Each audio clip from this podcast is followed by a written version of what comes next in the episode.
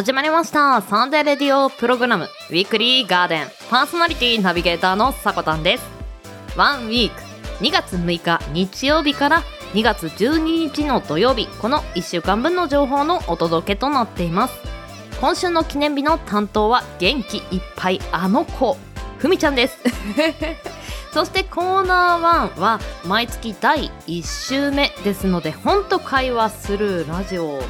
本日担当していただくのは地蔵さんです。番組最後まで楽しんでいただけたら幸いです。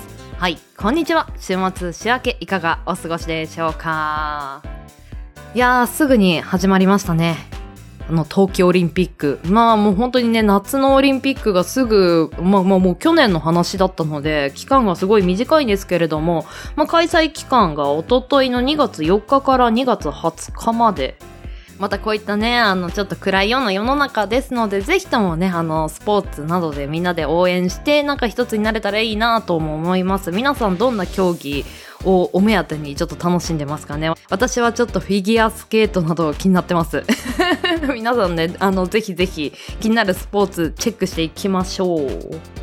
はい。では、オープニングトークなんですけれども、本日は趣味についてお話ししていこうかなと思います。皆さん、趣味は何ですか？とね、あの、ありきたりな質問を投げさせていただいてますが、まあ、趣味って大きく分けて2つに分かれているそうです。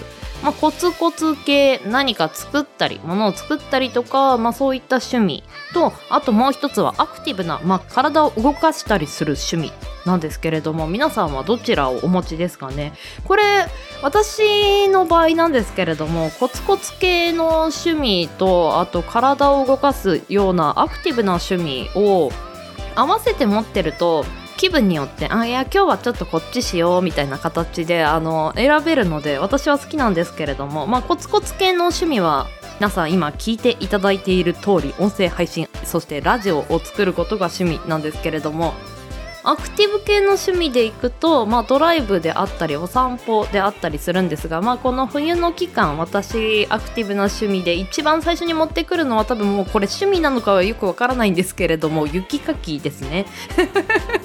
新潟県ならではの趣味趣味なのかな？やけど好きな音楽を聴いて黙々と雪をね掘っているとまあまあなんとなく楽しいような気持ちにもなってきます。春夏秋冬とかでねあのコロコロ変えてもいいのかなとも思いますので皆さんぜひ本気の趣味今年は見つけてみるのはいかがでしょうか？お仕事の自分とあとは私生活の自分ともう一つの自分というのが持ってるとなんとなくバランスが良くて例えば仕事で落ち込んでたとしても趣味が楽しかったらまあそこまで落ち込むこともなかったりもしますし。なんか一つでもね楽しい時間っていうのがあるといいなとも思います。皆さんぜひぜひいろいろ探してみてください。おうち時間もねこれからますますまた増えていくのではないでしょうか。オンラインの方でできる趣味や体験型の趣味なんていうのも様々ありますので調べてみるのはいかがでしょうか。では毎週日曜日 AM10 時今週の記念日を中心に週替わりのショートコーナーやゲストやコンテンツイベントなどをレコメンドするコーナー。そんなあなたの耳へ届ける30分程度のラジオ番組です。音声配信アプリスプーンスタンド FM インターネット視聴サービスのポッドキャスト YouTube さまざまなプラットフォームで配信中。提供はウィークリーガーデン制作部およびサコメン有志にてお届けしております。それでは今週もウィークリーガーデンオープン。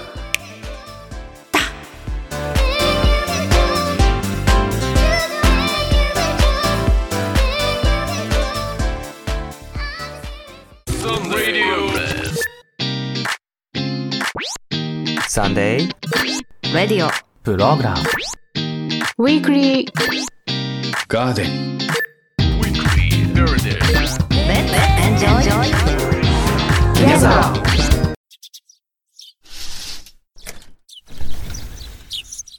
さ、今日は何しよっかな？お、ガーデンアップされてる。なのは、エノスイクラゲの日でございます。どうですかね？飲まれたりします？メールをする人も増えることから7月していき10ましょう。豆知識を用意させていただきトピましたックがお父さんの日。見ていきましょう。毎日働いて。火曜ってお父さんの日なんだ。うーん。電話してみようかな。ウィークリーガーデンは毎週日曜日午前10時。各種音声サービスからオンエア。旬な情報耳に届く四季とりどりをカルチャーシェア公式ツイッターおさこの部屋もチェック。日曜日の朝のホリデーレターウィークリーガーデン。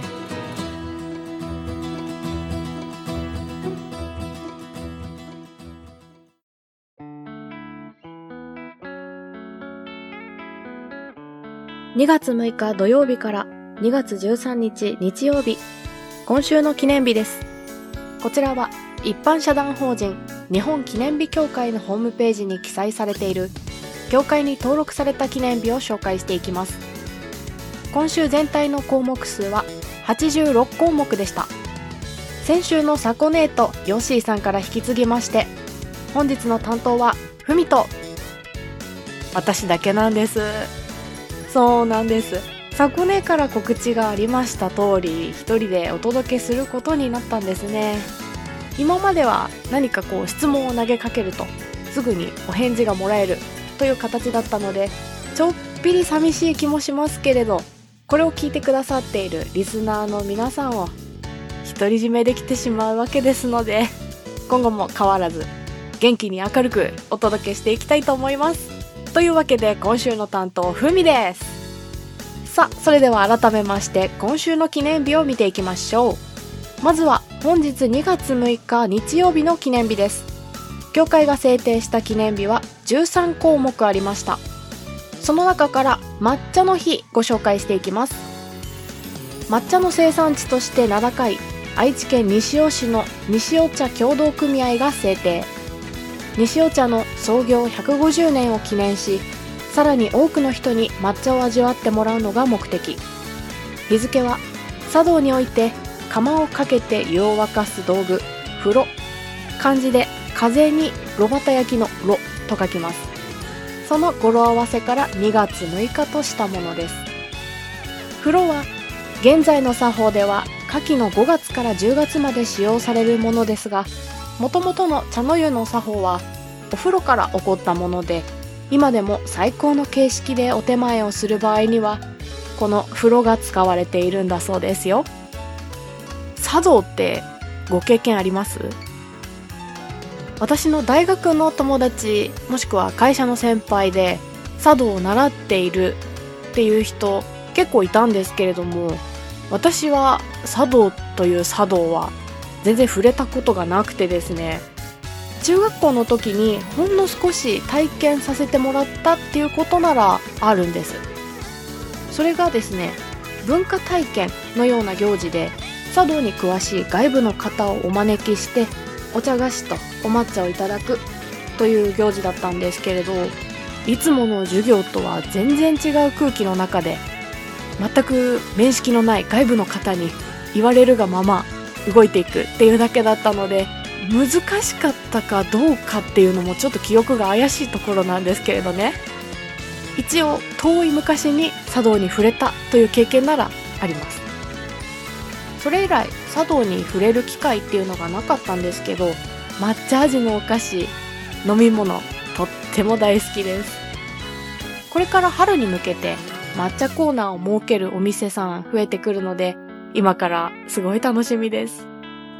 さあではどんどん参りましょう。2月7日月曜日の記念日です。協会が制定した記念日は3項目ありました。この中から国産ブナ材の日ご紹介していきたいと思います。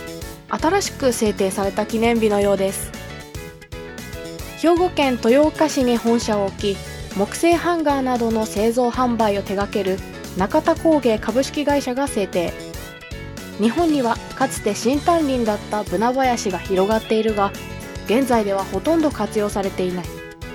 同社の主力商品の木製ハンガーもブナで製作されていることから記念日を通して国産ブナ材を資源として持続可能な仕組みで活用し森林保全と地方創生につなげるのが目的。日付は2と7でブナと読む語呂合わせから2月7日となりました。この中田工芸株式会社さん企業ホームページ見てみたんですけれどもすごいたくさんの木製ハンガー作られているようで一言でハンガーといってもいろんな形あるみたいですよ。気になった方はぜひ見てみてください。針金からプラスチックからいろんな素材のハンガーありますけど木製ってなんだかかっこよく見えてしまうんですよね。他の素材に比べてハンガー本体の厚みが出るので衣類が多くてかける場所がなくて困っている私には今はハンガーにこだわるよりも物量の整理を先にやらないといけないんですけどね。なんて言うんでしょう。どうしても一つ一つにこだわりたくなってしまうんですよね。さあ続きまして2月8日火曜日の記念日です。協会が制定した記念日は18項目ありました。この中から突っ張り棒の日ご紹介していきます。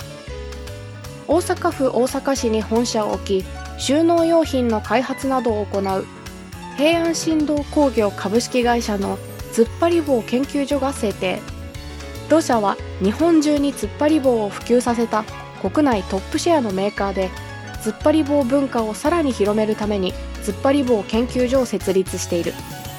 記念日を通して突っ張り棒の正しい取り付け方活用法などの情報を発信し多くの人に突っ張り棒の魅力を知ってもらうのが目的。日付は2と8で突っ張りと読む語呂合わせから2月8日となりました。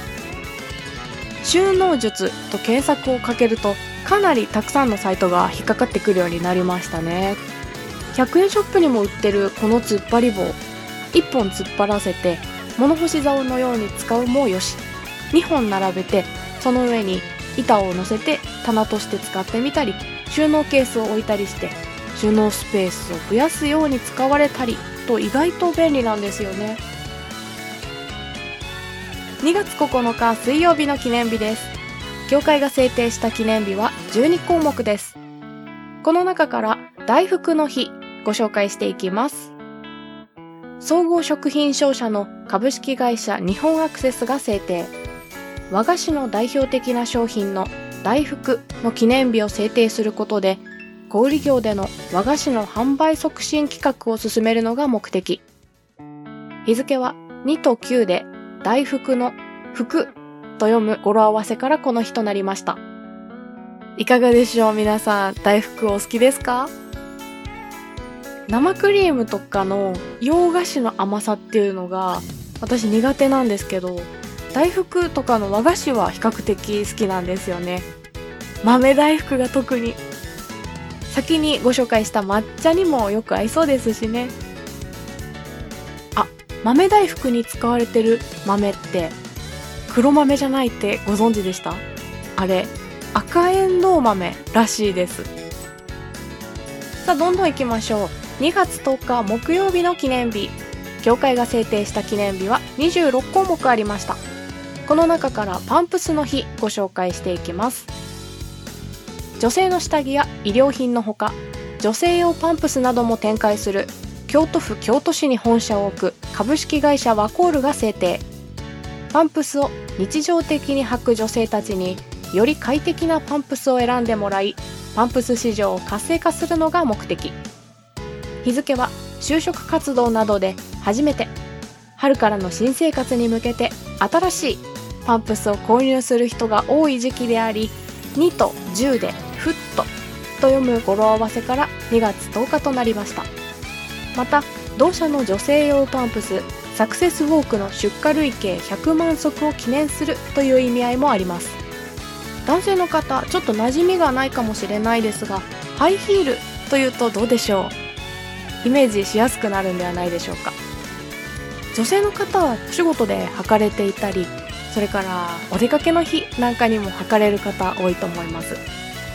私も仕事でパンプス履くことあるんですけれどもちっちゃい頃はあんなに憧れていたのにいざ履いてみると結構疲れますよね。夕方になると靴がきついなんていうことありませんか？これ足がむくんでしまうから朝より夕方の方がパンプスがちょっときつめになってしまうんですね。なので足がむくむということも考慮してパンプスを買うときは午前中より午後がおすすめです。ぜひぜひ新しいパンプス探されている方ご参考にしてみてはいかがでしょうか。それでは次行きましょう。2月11日金曜日の記念日です。協会が制定した記念日は全部で7項目ありました。この中からわんこそば記念日ご紹介していきます。岩手県名物のわんこそばの元祖発祥の地とされる岩手県花巻市でわんこそば全日本大会を運営するわんこそば全日本大会運営委員会が制定。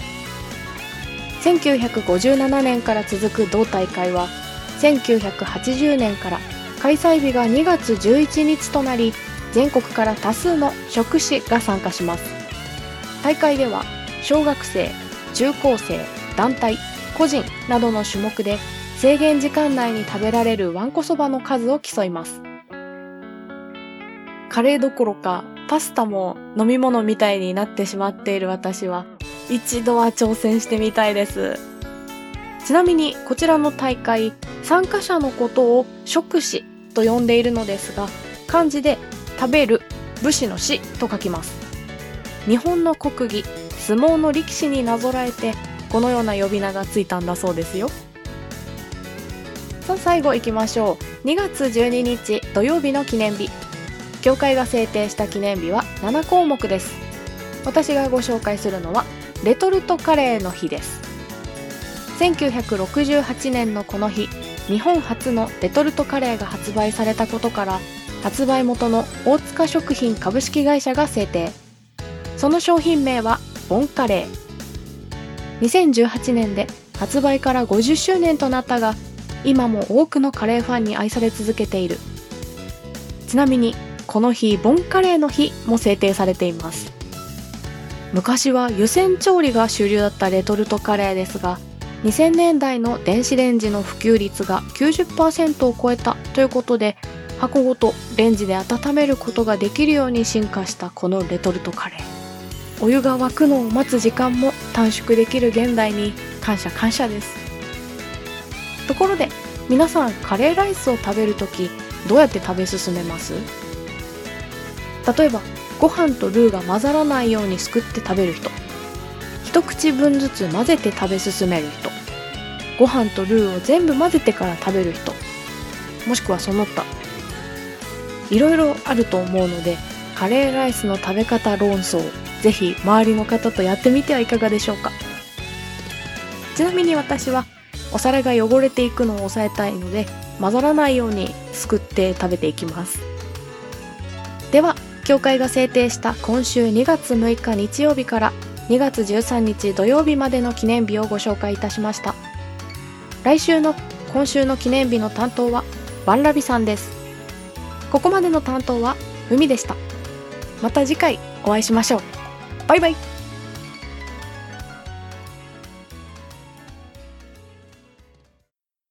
小さな発見をあなたに届け記念日ウィークリーガーデン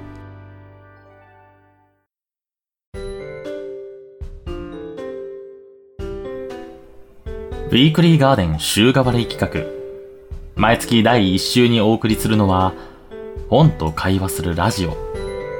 ナビゲーターは私、地蔵がお送りいたします。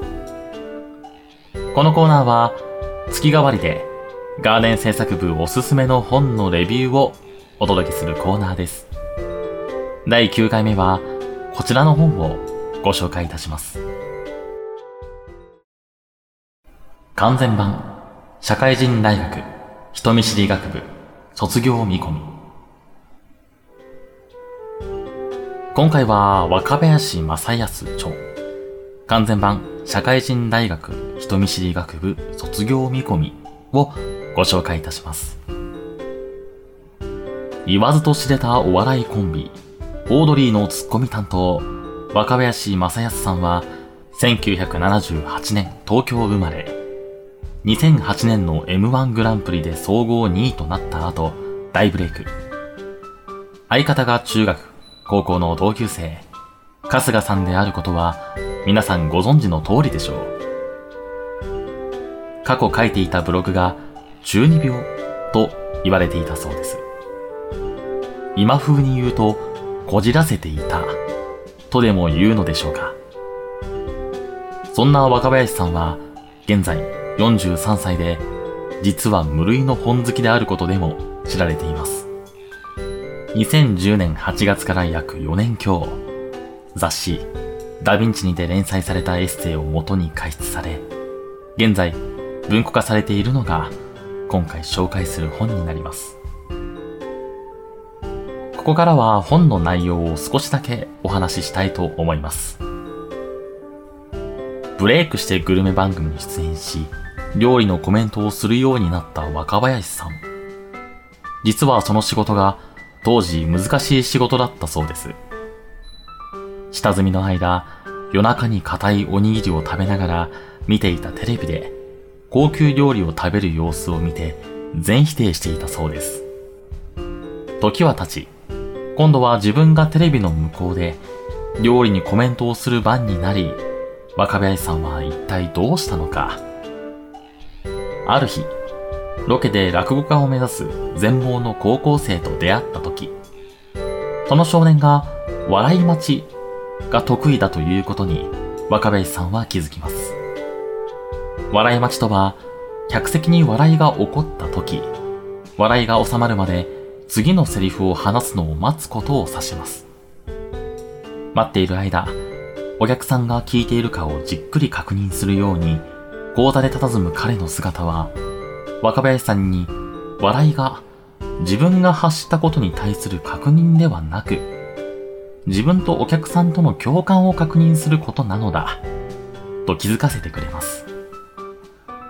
売れない芸人として活動している間、ふてくされながらも、クソくらえ、だと思いながらも、長い長いモラトリアムを経て、一流芸人として輝いている若林さん。過去の自身と今の自身との間で戸惑いながらも、向き合い続けていく姿を、若林さんはさらけ出してくれます。私たちはその様子を見て、足りなくても向き合えばいいんだ。頑張れば、いつか花開くことがきっとあるんだ。と思わせてもらえるでしょう。読み終えた時の不思議な感動を、そして、若林さんとの共感を、皆さんもこの本で体験してみませんか？以上、第9回、本と会話するラジオで紹介しましたのは、若林正康著、完全版、社会人大学、人見知り学部、卒業見込み。今回の担当は、地蔵でした。はい。ということで、オードリーの若林さんの独白にも似た自身との向き合い方について、興味が惹かれた方もいらっしゃったのではないでしょうか。私自身も人付き合いが得意というわけではないので、非常に興味がそそられる内容でした。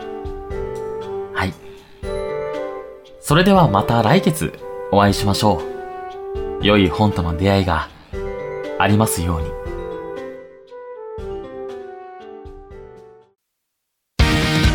番地のないこの場所から全世界へ向けて放送中。鈴研のミッドナイト番外地 AM 深夜ラジオの雰囲気を目指してコミカルなフリートークとネタコーナーで盛り上がっています。寝る前の30分笑いで楽しく一日を締めくくりましょう。鈴研のミッドナイト番外地毎週何曜日の夜7時から放送中。聞いてくれよな。ねえ七草さん。七草さんって東日本でしたよね。え？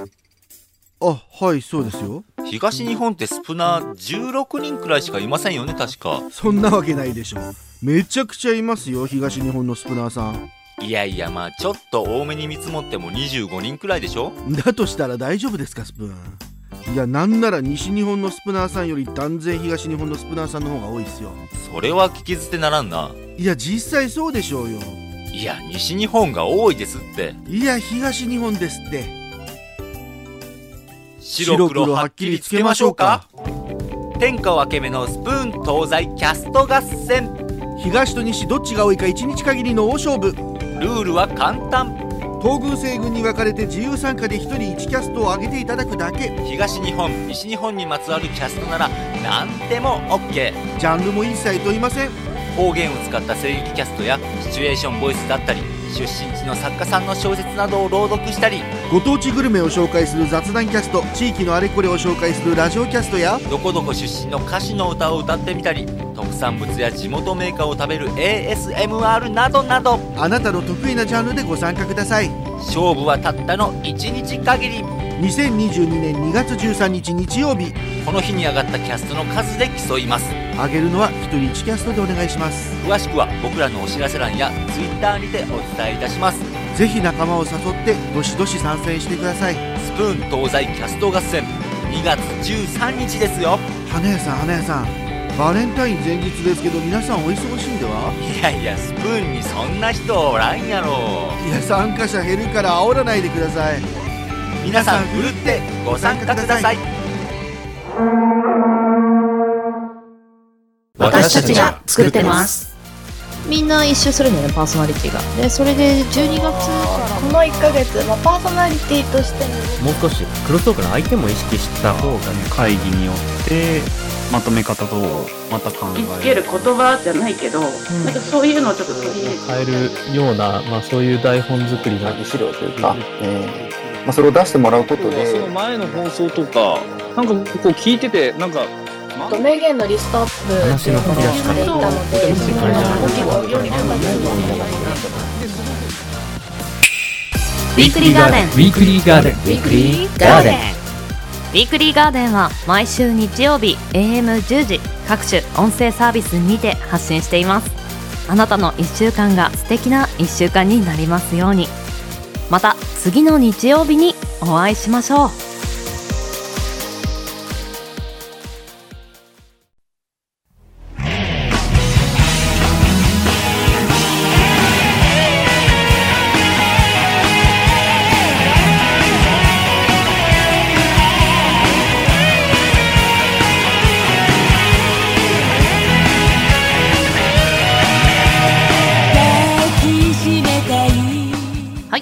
本日もクロージングのお時間です。ウィークリーガーデンシャープ 31CM の提供は音声配信アプリスプーンそしてポッドキャストにて配信中の鈴研さんのミッドナイト番外地そしてスプーンのイベントスプーン東西キャスト合戦の CM を流させていただきました。こちらさじ投げ亭七草さんと花のない花屋さんの2人のイベントだそうです。詳しくは番組公式 Twitter アカウント名おさこの部屋にて発信していますので要チェック。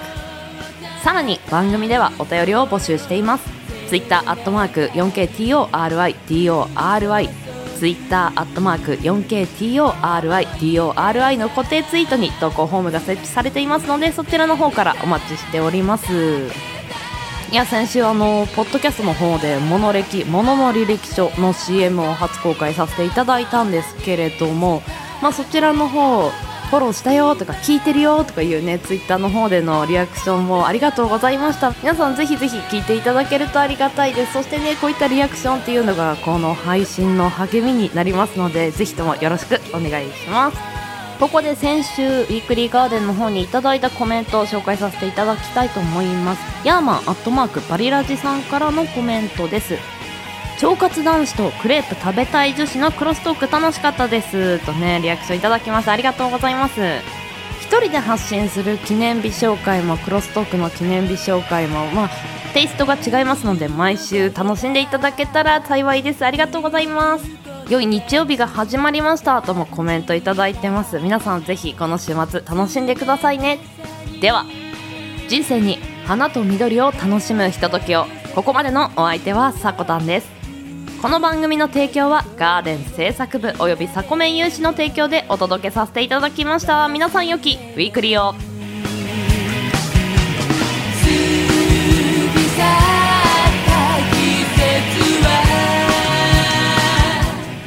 らっしゃい。行ってきます。いつも聞きに来てくれてどうもありがとう。今日も君はファコメン。だ。